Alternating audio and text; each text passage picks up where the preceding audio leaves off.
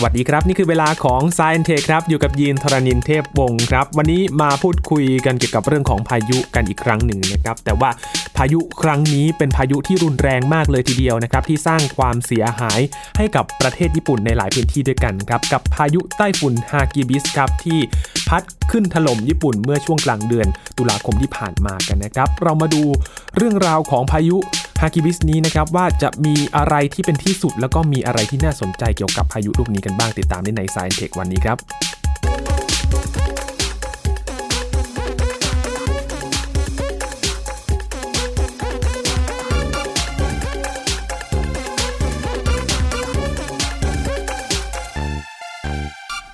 12 ตุลาคม 2562 ครับ เป็นวันที่ทั่วโลกต้องจับตาเลยนะครับ เพราะว่ามีพายุไต้ฝุ่นลูกใหญ่ที่พัดถล่มแล้วก็มุ่งหน้าไปที่ประเทศญี่ปุ่น วันนั้นเป็นวันที่พัดขึ้นถล่ม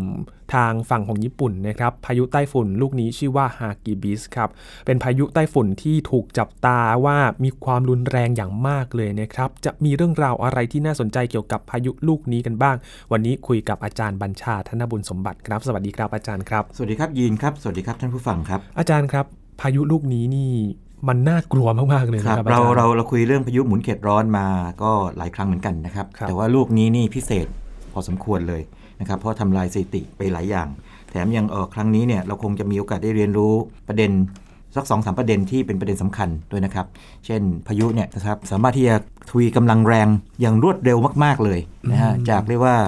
depression ธรรมดานะฮะกลายเป็นซูเปอร์ไต้ฝุ่นในเวลาครับในเวลา2วันเดี๋ยสจะองวันอ่าเดี๋ยวเดี๋ยวมาลงรายละเอียดในตรงนี้อีกทีหนึ่งนะคครัรับบแล้วก็มีกลไกบางอย่าง ซึ่งเรายังไม่เคยคุยกันนะครับเรียกว่าตาพายุนะครับซึ่งหลายท่านอาจจะพอทราบว่ามันเป็นไอตัวตรงกลางของพายุ ซึ่งเป็นแค่รูโบเนี่ยนะครับถ้ามันใสปิ้งอย่างที่ที่เราเคยคุยกันเนี่ยนะจะพายุรุนแรงครับแต่ว่าเอาเข้าจริงแล้วตาพายุเนี่ยเขาสามารถเปลี่ยนได้นะอืมอ่าระหว่างเปลี่ยนเนี่ยก็เกิดตาสองชั้นอะไรเงี้ยเป็นต้นนะครับแล้วมันก็จะเกี่ยวข้องกับกำลังแรงพายุด้วยครับเดี๋ยวมาคุยกันรายละเอียดในรายการกัน นะคครัรับบอาจารย์ครับเหตุการณ์ที่เกิดขึ้นเกี่ยวกับพายุลูกนี้ก็มีหลายอย่างเหมือนกันนะครับหลายอย่างมากเลยทั้งฟ้าออกเป็นสีออกม่วงๆครัแดบงๆนะครับ แล้วก็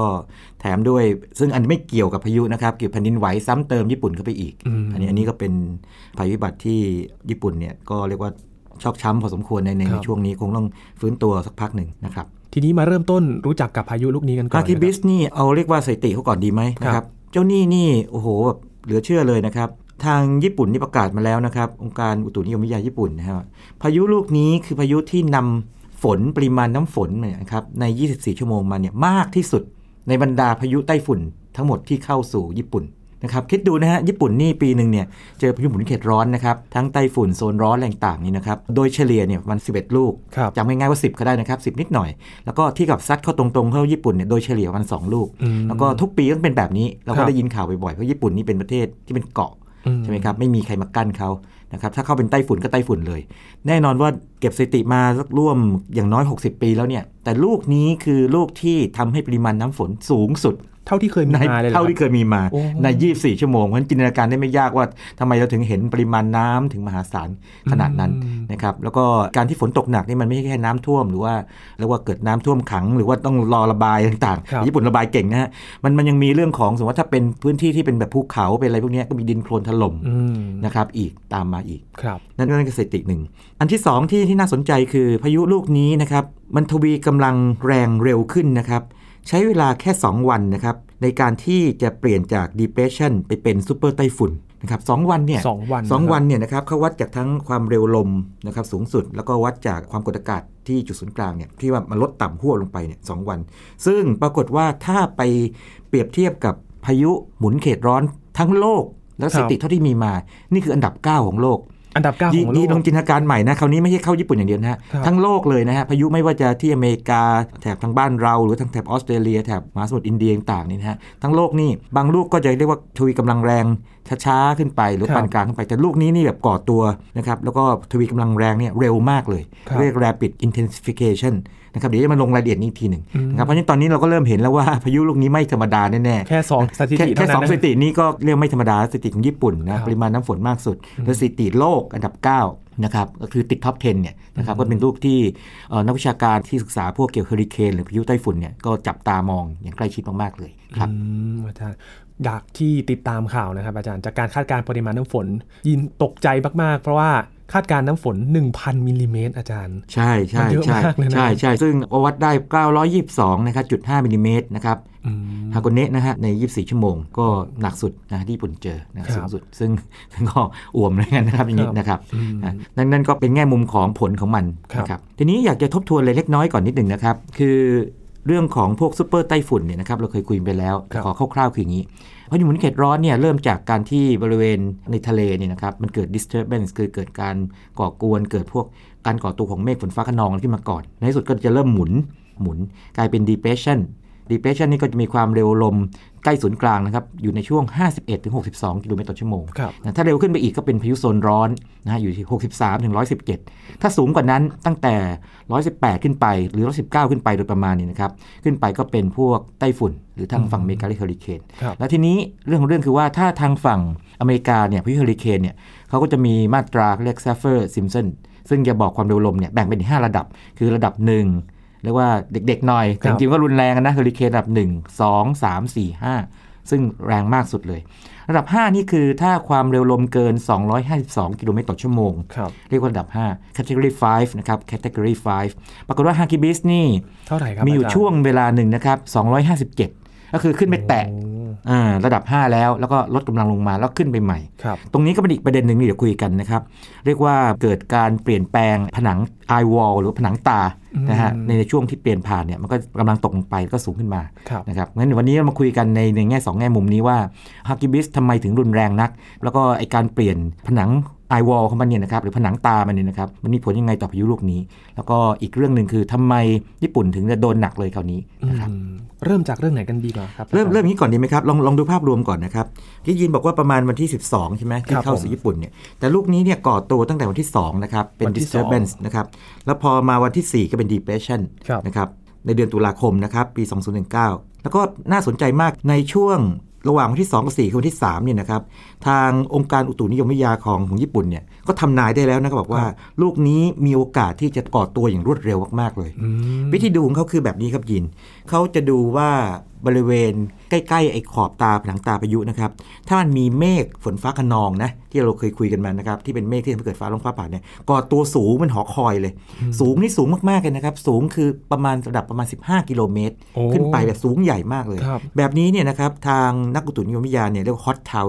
hot tower tower นี่คือหอคอยครับนะครับก็คือหอคอยนี่คงจะนึกภาพออกได้ว่าก็เป็นอะไรที่แนวดิ่งสูงขึ้นไปอืมนะลองคิดถึงหอคอยสูงมาก 15 กิโลเมตร ซึ่งสูงกว่าระดับเครื่องบินบินนะเครื่องบินในยโอ้ปกติบินประมาณสัก10 11 กิโลเมตรครับนะครับนะแล้วฮอตเนี่ยคือการที่เรียกว่าความร้อนแฝงจากการที่มันเกิดการควบแน่นหรือกลั่นตัวนะครับของหยดน้ำนี่นะครับมันปล่อยพลังงานความร้อนมาทำให้แบบเมฆเนี่ยนะครับก่อตัวเร็วขึ้นมา ทีนี้ถ้ามันมีไอตัวลักษณะแบบนี้เป็นตัวบ่งชี้เนี่ยครับแสดงว่าพายุเนี่ยน่าจะ ทวีกำลังแรงขึ้นอย่างรวดเร็วครับนะครับเรียกว่า rapid intensification อืมแล้วปรากฏว่าอย่างนี้ครับ เมื่อกี้วันที่ 4 เป็น depression ใช่ไหมครับ วันที่ 5 ก็กลายเป็นพายุโซนร้อนละครับแล้วก็ผ่านไปแค่ 2 วันเมื่อกี้ที่เรียนที่ทราบเมื่อตอนต้นนะฮะคือในเวลา 24 ชั่วโมงเนี่ยกลายเป็นซูเปอร์ไต้ฝุ่นโอ้ซูเปอร์ไต้ฝุ่นนี่แปลว่าอย่างนี้ครับคืออย่างที่เรียนที่ทราบคือว่าอย่างพายุเฮอริเคนเนี่ยนะครับก็จัดเป็น 5 ระดับใช่ไหมครับ ถ้าระดับ 3 ขึ้นไปเขาเรียก major hurricane แต่ถ้าเกิดว่าเอาเกณฑ์นี้มาใช้กับทางไต้ฝุ่น ทางแถบทางญี่ปุ่นหรือทางบ้านเราดีนะครับ เราจะไม่ใช้เกณฑ์นี้ก็จริงเนี่ยแต่ว่ามันเทียบเท่ากันได้ไงพวกพายุซูเปอร์ไต้ฝุ่นเนี่ยนะครับจะประมาณระดับ4อืมนะครับระดับ 5 แปลว่าในเวลาแค่ 2 วันเนี่ยนะฮะครับฮากิบิสนี่จากแค่ว่าเด็กๆ โตมาเป็นวัยรุ่น แล้วโตครับแบบกลายเป็นผู้ใหญ่ที่แบบแบบเล่นเพาะกล้ามอะผู้ใหญ่มถึงเกลี้ยวกล่อมด้วยนะกล้ามใหญ่เกลี้ยวกล่อมด้วยอ่าในเวลาแค่ 2 วันเท่านั้น อันนี้ก็ทำให้เกิดสถิติที่บอกว่าอันดับ 9 ของโลก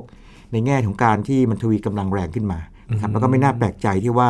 เขาเนี่ยมีคนจับตาตลอดเลยว่าที่ถ้าเข้าสู่ญี่ปุ่นมันคงจะเกิดผลตามมามากมายครับนะครับอืมนี่เป็นเรื่องแรกนะครับกับการก่อตัวของพายุที่ใช้เวลา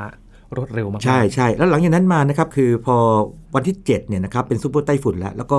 ตาพายุนะครับคือตรงกลางพายุเนี่ยจะชัด ใสแจ๋วเชียวนะอืมคือถ้าเกิดว่าดูจากภาพถ่ายดาวเทียมเนี่ยเห็นว่ามันคล้ายๆเป็นเกลียวกาแล็กซี่เนาะครับถ้าเกิดเราใครชอบดาราศาสตร์แค่อย่างนั้น แล้วตรงกลางเนี่ยเป็นแบบรูโบ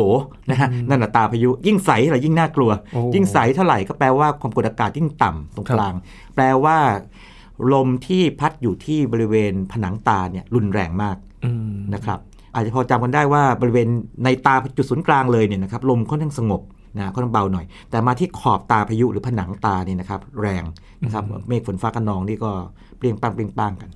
พอถึงวันที่ประมาณสักวันที่ 8 พอถัดมาหนึ่งวันหนึ่งเนี่ยกำลังตกลงไปอืมนะครับแล้วก็ฟื้นขึ้นมาใหม่ในวันที่ 9 ไอ้ระหว่างที่มันตกลงไปเนี่ยมันมีการเปลี่ยนตาพายุด้วยอะเดี๋ยวเรามาลงรายละเอียดอีกทีหนึงอ่าแล้วก็ในที่สุดก็คือพอ 12เนี่ยก็เข้าสู่ญี่ปุ่นครับนะครับ แล้วก็หลังจากนั้นมาก็ 15 16 นี่ก็เริ่มจะเรียกว่าสลายตัวออกไปไปละค่อย ๆ ออกไป นะครับอืมแล้วทิ้งความเสียหายเอาไว้นะครับครับเมื่อสักครู่อาจารย์บอกว่ามีการเปลี่ยนตา มันเปลี่ยนยังไงครับอาจารย์ เปลี่ยนตาคืออย่างนี้ครับเอาเรื่องเปลี่ยนตาก่อนก็ได้นะครับ ตาพายุเนี่ยนะครับสมมติว่ามันก่อตัวชัดเจนเนี่ยนะครับมันมีรัศมีค่าค่าหนึ่งเนาะทีนี้ระหว่างที่พายุหมุนมันเคลื่อนที่ไปเนี่ยนะครับแล้วก็มีกำลังแรงขึ้นเรื่อยๆเนี่ยครับตาพายุนี่ก็จะหดลงไปเล็กลงไปนะครับ คล้ายๆ กับลองเปรียบเทียบกับนักเล่นสเก็ตหรือสกีนะครับสเก็ตนะฮะสเก็ตที่หมุนรอบตัวเองเนาะอ่าถ้าเวลากางกางกางแขนเนี่ยก็จะหมุนช้าๆหน่อยครับแต่พอหุบแขนก็หาตัวก็หมุนเร็วขึ้นอืมตาพายุเนี่ยหากว่ามันหดลงมาเนี่ยไอ้ลมเนี่ยมันจะแรงเร็วขึ้นครับแต่เดียวกันเนี่ยสิ่งที่เกิดขึ้นคือว่าธรรมชาติมีลักษณะพิเศษคือแบบนี้ครับ เวลาตาพายุเนี่ยนะครับสมมติว่าที่อยู่เดิมเนี่ยมันหดลงไปนะครับพายุเร็วขึ้นก็จริงเนี่ยความเร็วลมบริเวณขอบตาเนี่ยเร็วขึ้นก็จริง แต่มันจะเกิดขอบตาใหม่ขึ้นมาข้างนอกอีกทีหนึ่งมีจุดศูนย์กลางร่วมกันอยู่ นะฮะแล้วสิ่งที่เกิดขึ้นคือว่าไอ้เจ้าขอบตาใหม่เนี่ยนะครับหรือผนังไอ้ไอวอลอันใหม่เนี่ยนะครับมันจะแย่งพลังงานความร้อนนะครับแย่งไอ้น้ำจากตาเดิมทำให้ครับตาเดิมสลายไป ภาษาอังกฤษนี่ใช้คำน่ารักนะฮะมันเหมือนกับว่าไอ้ตัวใหม่นี่มันบีบคออันอันเก่าเนี่ยฮะให้ให้ตายไปให้หายไป แล้วฉันฉันมาแทนที่อืมนะฮะในกรณีแบบนี้เขาเรียกว่า eye wall replacement cycles คือเป็นวัฏจักรการเปลี่ยนตาพายุของพายุหมุนเขตร้อนที่ค่อนข้างรุนแรงครับ จะเกิดกับพวกพายุหมุนเขตร้อนที่ประมาณระดับ 3 ขึ้นไปโอ้อย่างอย่างกรณีของฮาเกบิสนี่ระดับ 5 สูงสุดเลยครับใช่ไหมแต่อยู่ที่ระดับ 4 ทีนี้จุดน่าสนใจคือว่าไอการเปลี่ยนผนังตามันเนี่ยนะครับหรือขอบตามันเนี่ยนะครับระหว่างเปลี่ยนเนี่ยกำลังมันจะตกลงไปอืมเมื่อกี้อย่างที่บอกสูงสุด 5 ใช่ไหมก็ครับตกมา4นะครับเพราะเปลี่ยนตาเสร็จปั๊บกลับมาแรงใหม่กลายเป็น5อย่างนี้เป็นต้น อันนี้เป็นกลไกธรรมชาติ แล้วเรื่องนี้มีมีเกร็ดน่าสนใจนะครับยีนคืออย่างนี้ครับยีนไอเรื่องการเปลี่ยนตาพายุเนี่ยนะครับมันเป็นการค้นพบโดยบังเอิญนะอืม นะครับตั้งแต่ประมาณสัก 40-50 ปีก่อนละนะครับครับประมาณสัก 1960น่ะ662 โดยประมาณ แน่นอนว่าเวลามีพายุหมุนเขตร้อนอย่างเฮอริเคนเนี่ยนะครับเข้ามาหรือว่าไต้ฝุ่นเข้ามาเนี่ยนะครับโอเคทางอเมริกานี่เขามีความก้าวหน้าครับสูงมากนะครับอุตุนิยมวิทยาเนี่ยเขาก็จะหาทางที่จะเรียกว่าลดกำลังเฮอริเคนคือมีแนวคิดไงบอกว่าเขารู้ว่าอย่างนี้ถ้าตาพายุมันหดลงไปเนี่ยลมที่มันอยู่ตรงขอบตาพายุจะแรงขึ้นครับก็คือสร้างความเสียหายตรงพื้นดินมากอืมเขาคิดว่า ถ้าทำให้มันขยายออกลมก็จะเบาลงเขาคิดอย่างนี้ไงวิธีคิดคือแบบนี้ ทีนี้วิธีทำให้ขยายออกก็คือต้องใส่ความร้อนเข้าไปครับทำยังไงให้ใส่ความร้อนได้ โอ้อันนี้เรื่องนี้คล้ายๆเรื่องทำฝนหลวงอะเนาะเขาใช้สารเคมีนะครับก็คือ silver iodide ไปเรียกว่าไปก่อเมฆรอบๆตาพายุอืมนะฮะพอก่อเมฆปั๊บเนี่ยนะครับไอ silver iodide มันทำปฏิกิริยากับน้ำในพวกนี้นะครับมันก็เกิดความร้อนออกมา แล้วก็คิดว่ามันน่าจะทำให้ตาพายุขยายขึ้นมาอืมแต่ตอนหลังเนี่ยมาพบว่าแบบนี้ครับยิน คือโปรเจกต์นี้พบว่า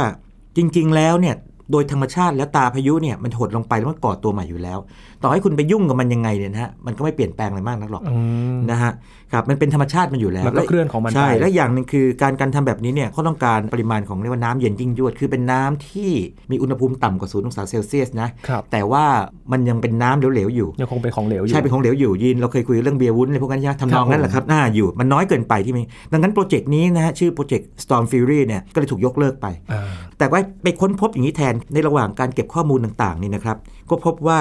โอ้เนี่ยรู้เลยว่าพายุเนี่ยมันก่อตัวยังไงนะครับเคลื่อนที่อย่างไร ทวีกำลังแรงไงอ่อนตัวยังไง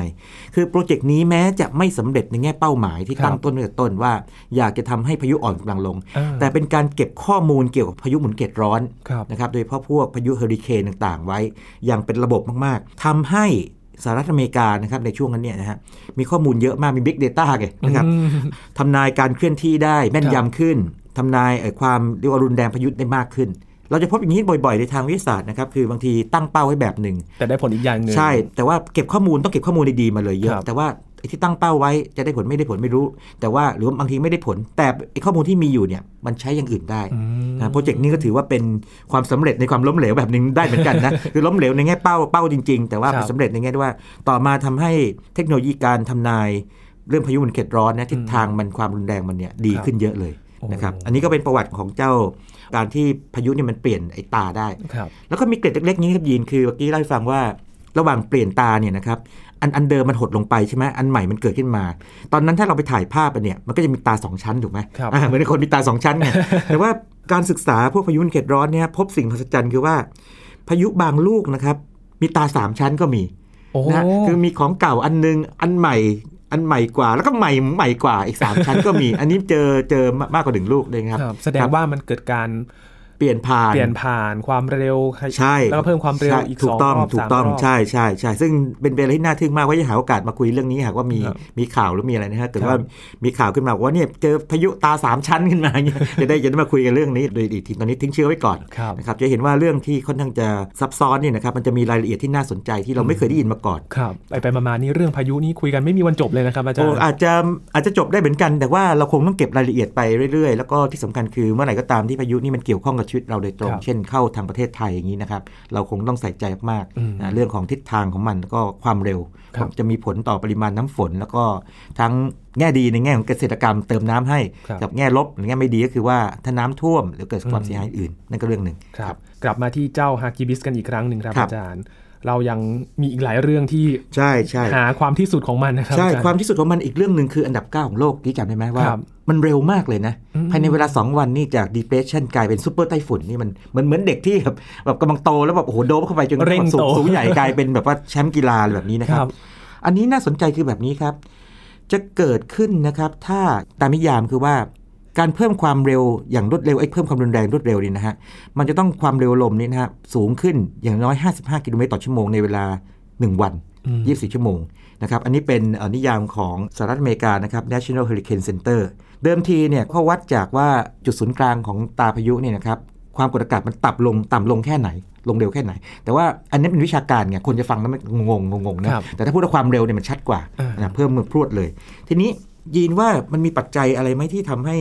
พายุนี่มันรุนแรงขึ้นมารวดเร็วแสดงว่ามันต้องมีพลังงานเข้าไปเติมคให้รับมันใช่มันไหมต้องมีปัจจัยอะไรเข้าไปเสริมใช่แน่นอนะคบการที่มันโตรวดเร็วได้แสดงว่ามันต้องมีพลังงานเข้าไปเติมมันอืมอันง่ายสุดคือแบบนี้นะครับเป็นปัจจัยภายนอกก่อนเลยนะครับปัจจัยภายนอกคืออย่างนี้น้ำทะเลต้องอุ่นมากเลยอืมนะครับผิวน้ำทะเลเนี่ยนะครับปกติจะเกิดพายุหมุนเขตร้อนได้เนี่ยจะต้อง 26.5 องศาเซลเซียสขึ้นไป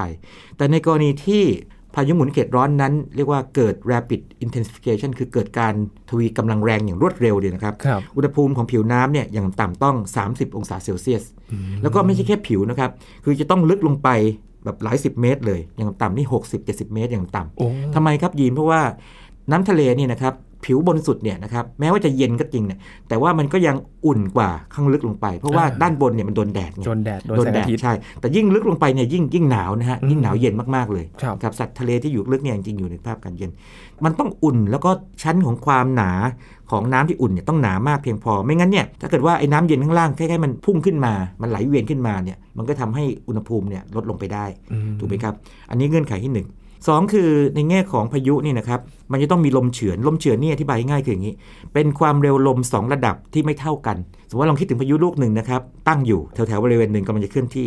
หากว่าความเร็วลมที่ระยะสูงกับระยะกลางระยะต่ำเนี่ยนะครับมันเท่าๆกันมันก็ผลักพายุไปเหมือนกัน แต่ถ้าเกิดว่าความเร็วลมที่ด้านบนสูงสุด ด้านบนสุดนะครับแรงมากเลยด้านล่างน้อยหน่อยนะมันจะมีแนวโน้มที่ทำให้พายุเนี่ยสลายตัว หรือว่าแบบลดกำลังลงไปนะครับดังนั้นต้องลมเฉือนนี่ต้องน้อย แล้วก็อากาศจะต้องมีความชื้นเพียงพอ เพราะมันคอยเติมพลังงานให้พายุไงครับอืมอันนี้คือปัจจัยที่ทำให้เกิดการเพิ่มทวีกำลังรุนแรงของพายุหมุนเขตร้อนนะครับปัจจัยภายนอกนะครับอืมนี่ก็เลยทำให้ฮากิบิสเนี่ยเติบโตอย่างรวดเร็ว ใช่ใช่แล้วก็มีอีกเรื่องหนึ่งคืออย่างนี้ เมื่อกี้ยังจำเรื่องของ hot tower ได้ไหมที่บอกครับมีเมฆก้อนใหญ่ๆสูงใหญ่เลย จากเมื่อกี้เนะครับที่ว่าอุณหภูมิน้ำอุ่นใช่ไหมมันก็ทำให้อากาศติดผิวน้ำเนี่ยนะครับอุ่นตามไปด้วยอืมโอกาสที่เรียกว่าจะก่อตัวเป็นเมฆสูงขึ้นมาก็มีมาก ก็คืออากาศเนี่ยอากาศร้อนเนี่ยอุ่นๆเนี่ยลอยขึ้นไปนะครับแค่นี้ไม่พอนะครับคือว่าด้านบนเนี่ยนะครับจะต้องมีการที่ว่าเกิดการหมุนเวียนของอากาศ ในทิศที่เรียกว่าสวนทางกับการหมุนของโลกนะครับครับเรียกแอนตี้ไซโคลนนะครับอืมคร่าวๆคืออย่างนี้ฮะที่ผิวของพื้นพื้นผิวของทะเลเนี่ยนะครับอากาศจะหมุนวนอย่างขั้วโลกเหนือเนี่ยอากาศหมุนวนแบบทวนเข็มครับนะครับเหมือนกับหมุนตามทิศทางของโลกนะครับพอมันมันไหลวนเวียนขึ้นไปข้างบนปั๊บเนี่ยตอนมันบานออกนี่ครับมันจะไหลตามเข็ม ข้างล่างเรียกว่าไซโคลนบริเวณแอนติไซโคลนแบบนี้ก็จะมีประสิทธิภาพมากในการที่จะดูดเอาพวกความชื้นขึ้นไปตามลำของไอตัวตาพายุขึ้นไปครับนะฮะแล้วก่อตัวเป็นเมฆเป็น hot tower นะครับแล้วก็กระจายออกไป ก็ลักษณะแบบนี้นะฮะเป็นเงื่อนไขทางวิชาการนะครับที่ครับทำให้ฮักกิบิสเนี่ยนะครับทวีกำลังแรงขึ้นอย่างรวดเร็วนะครับโอ้ในสื่อจะไม่ค่อยพูดเรื่องพวกนี้นะครับ แต่ว่าเรื่องนี้อยากจะฝากเอาไว้เพราะว่าอะไรไม่รู้ไหมยินครับหลังๆนี่เราได้ยินเรื่องพายุซุปเปอร์ไต้ฝุ่น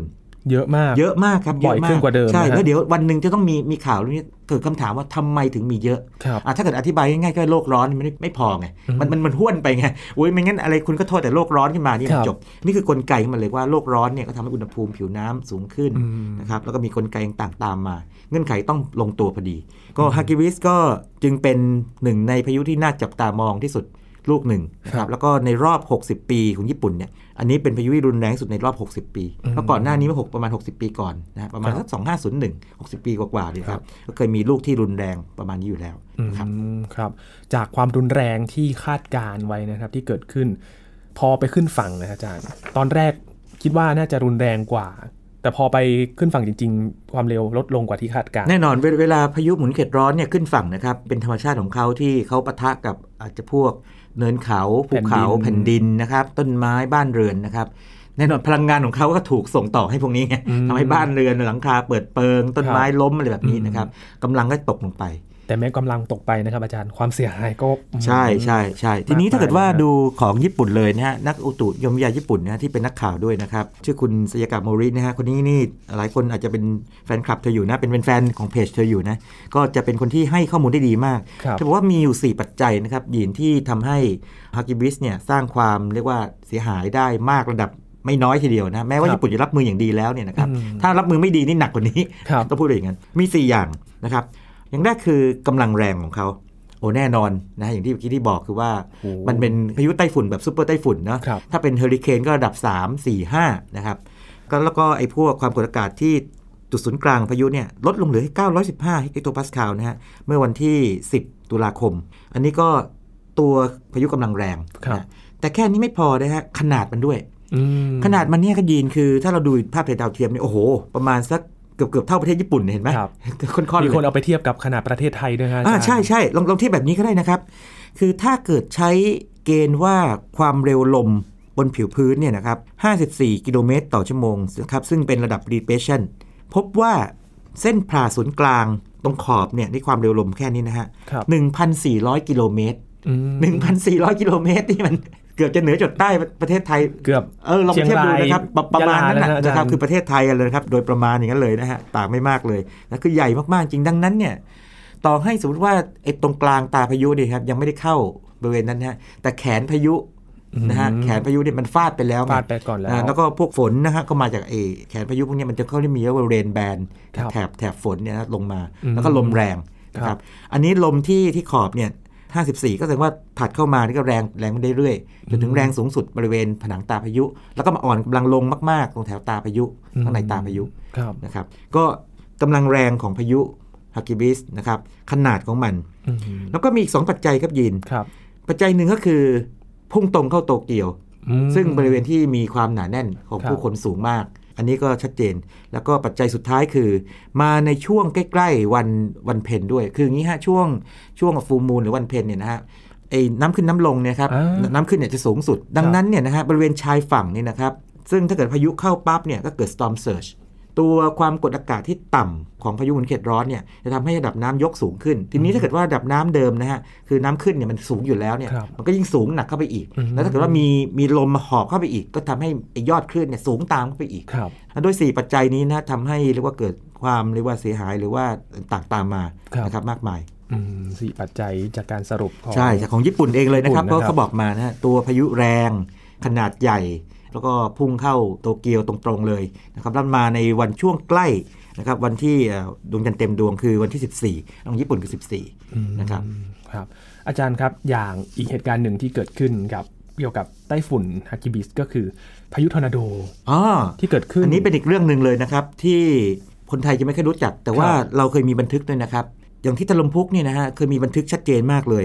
นะครับบอกว่าตอนที่ช่วงพายุเข้าเนี่ยฮะจะเกิดพายุงวงช้างขึ้นมา อันนี้ครับผมเคยอ่านบันทึกชัดเจนมากนะครับ ซึ่งก็คือเป็นทอร์นาโดแบบหนึ่งเขาเรียก non-supercell tornado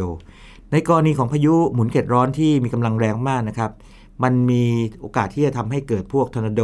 ที่มาจากพายุหมุนเขตร้อนเนี่ยนะฮะลองจินตนาการแบบนี้นะครับสมมติว่าเรากางแขนออกไปสองข้างนะครับตัวเรานะครับครับแล้วเราหมุนตัวทวนเข็มนาฬิกาแขนขวาเราก็เหวี่ยงไปข้างหน้าถูกไหมอืมแขนซ้ายเหวี่ยงไปข้างหลังครับไอ้ฝั่งที่ทางแขนขวาเราเนี่ยนะฮะ ด้านหน้าเนี่ยนะครับจะเป็นฝั่งที่มีโอกาสเกิดพวกทอร์นาโดนี่เยอะนิดหนึ่งอืมนะฮะอันนี้เป็นลักษณะทางวิชาการของพวกพายุหมุนเขตร้อนพวกนี้ครับนะครับก็เป็นอีกปัจจัยหนึ่งที่สร้างความเสียหาย เพราะว่าลองฟังข่าวดูพบว่าไอ้เจ้าทอร์นาโดไปคว่ำรถทำให้อืมเกิดความเสียหายถึงแก่ชีวิตเลยครับของคนญี่ปุ่น อย่างที่จังหวัดชิบะที่เกิดขึ้น ใช่ใช่ใช่เพราะฉะนั้นมันไม่แค่ลมแรงนะครับหรือว่าเกิดปริมาณน้ำฝนเยอะๆหรือว่าเกิดลมกระโชกคือลมลมกระโชกคือลมที่พัดหอบวูบวูบวูบในช่วงเวลาสักยี่สิบวินาทีอย่างนี้นะฮะ ไอตัวทอร์นาโดนี่ก็มีผลเหมือนกันนะครับแต่คนจะไม่ค่อยพูดถึงมากนัก เพราะว่าถ้ามองภาพใหญ่แล้วเนี่ยส่วนใหญ่เป็นเรื่องของฝนหนึ่งลมฝนครับเป็นหลัก แต่จริง ๆ ตัวนี้นี่สร้างความเสียหายไม่น้อยเลยทีเดียวนะครับมากทีเดียวถ้าเพราะทอร์นาโดมันมันไปที่ไหนก็แบบหายนะตรงนั้นนะครับครับหรือเป็นของแถมเป็นของแถมที่ไม่พึงประสงค์ครับจากพายุหมุนเขตร้อนอืมครับแต่ก่อนที่พายุจะขึ้นฝั่งญี่ปุ่นครับมีเหตุการณ์ที่เขาถ่ายภาพในโซเชียลมีเดียครับอาจารย์ ท้องฟ้า ท้องฟ้าเอาเป็นสีเอาเป็นสีม่วงม่วงม่วงใช่ไหมชมพูม่วงๆชชมมพูพูชมพูใช่ไหมครับครับใช่ใช่อันนี้ก็ตรงกับที่ภูมิปัญญาของวัฒนธรรมหลายวัฒนธรรมเนาะครับว่าถ้าท้องฟ้ามันสีออกแปลกๆสดๆแบบนี้เนี่ยมักจะมีพายุใหญ่ตามมาอืมนะครับเรื่องเรื่องคือว่าเราก็รู้ว่าไอ้ท้องฟ้าเนี่ยสีสันท้องฟ้าเกิดจากการกระเจิงของแสงครับ scattering พวกพายุพวกนี้เนี่ยมันเป็นลมไงมันก็หอบเอาพวกฝุ่นต่างอืมๆนะครับขึ้นไปฝุ่นหรือว่าไอ้พวกอนุภาคแอโรโซลแล้วกันนะครับต้องใช้คำว่าแอโรโซลดีกว่าเพราะฝุ่นก็เป็นส่วนหนึ่งของแอโรโซลขึ้นไปทีนี้ไอ้ขนาดของไอ้แอโรโซลหรือละอองลอยพวกนี้นะครับ ถ้ามันพอเหมาะกับการกระเจิงของแสงเล็กพอเหมาะนะครับในช่วงคลื่นต่างๆเนี่ยมันก็เปลี่ยนสีท้องฟ้าอืมนะครับแต่ถ้าเกิดมามาก ๆเลยท้องฟ้าก็จะครึ้ม ครับถูกดูดกลืนไปนะออกเป็นสีเทาๆดำๆไป แต่ถ้ามาพอเหมาะเนี่ยนะฮะสีท้องฟ้าก็จะเป็นสีอย่างที่เห็นอืมสีออกบานเย็นบ้าง สีออกแดงๆบ้างครับนะครับซึ่งน่ากลัวนะครับอืมอาจจะทำให้นึกถึงตอนที่ไฟป่าใช่ไหมที่อินคโดรับนีเซียนะฮะหรือแม้แต่ภูเขาไฟระเบิดที่ทำให้เกิดท้องฟ้าเปลี่ยนสีได้ครับก็ลองย้อนไปฟังกันดูนะครับตอนเมื่อท้องฟ้าเปลี่ยนสีใช่นะครับใช่อาจารย์ใช่เห็นว่ากรณีของธรรมชาตินี่จริงๆหลายอย่างนี่เชื่อมโยงกันอยู่ครับนะถ้าเราเข้าใจหลักการพื้นฐานเนี่ยเราก็จะเข้าใจที่มาต่างอืมๆ นะครับก็มองในแง่หนึ่งก็มองเป็นสัญญาณเตือนก็ได้ครับว่ามันมีเหตุที่ไม่ปกติอยู่นะครับอืมครับนี่คือเรื่องราวของที่สุดที่เกิดขึ้นเกี่ยวกับพายุไต้ฝุ่นฮากิบิสลูกนี้นะครับแล้วก็สอดคล้องกับเหตุการณ์ที่เกิดขึ้นที่มาควบคู่กันกับพายุลูกนี้ด้วยนะครับอาจารย์ทำให้เราได้กลับมาทบทวนกันอีกครั้งนะครับ เกี่ยวกับเรื่องพายุหมุนเขตร้อน แล้วก็ทำให้ต้องบันทึกอีกครั้งหนึ่งคทึกรับเอาไว้นะครับ เพราะว่าอย่างกรณีของการที่พายุก่อตัวอย่างรวดเร็วครับ นะครับขึ้นเร็วผิดปกติติดอันดับ 9 ของโลกเนี่ยอืมนะครับต้องคงคงจับตาดู เพราะหลังๆเนี่ยจะเจอแบบนี้อืมบ่อยขึ้นเรื่อยๆเหมือนกันครับซึ่งอันนี้เดี๋ยวต้องรอทางพวกนักภูมิอากาศวิทยาว่าเขาศึกษากันมาแล้วว่า มันจะเกี่ยวไหมกับภาวะโลกร้อนต่างอืมๆนะครับอันนี้ขอฝากเป็นการบ้านไว้ก่อนครับขอค้นคว้าดูนะครับครับวันนี้ขอบคุณอาจารย์บัญชามาก ๆ เลยนะครับ ยินดีมากครับ นี่คือ Science Tech ประจำวันนี้ครับ กับเรื่องราวที่สอดคล้องกับเหตุการณ์ที่เกิดขึ้น ไม่นานมานี้เองนะครับคุณผู้ฟังติดตามรายการกันได้ที่ thaipbsradio.com นะครับช่วงนี้ยินทรณินเทพวงศ์พร้อมกับอาจารย์บัญชาธนบุญสมบัติลาคุณผู้ฟังไปก่อนนะครับ สวัสดีครับ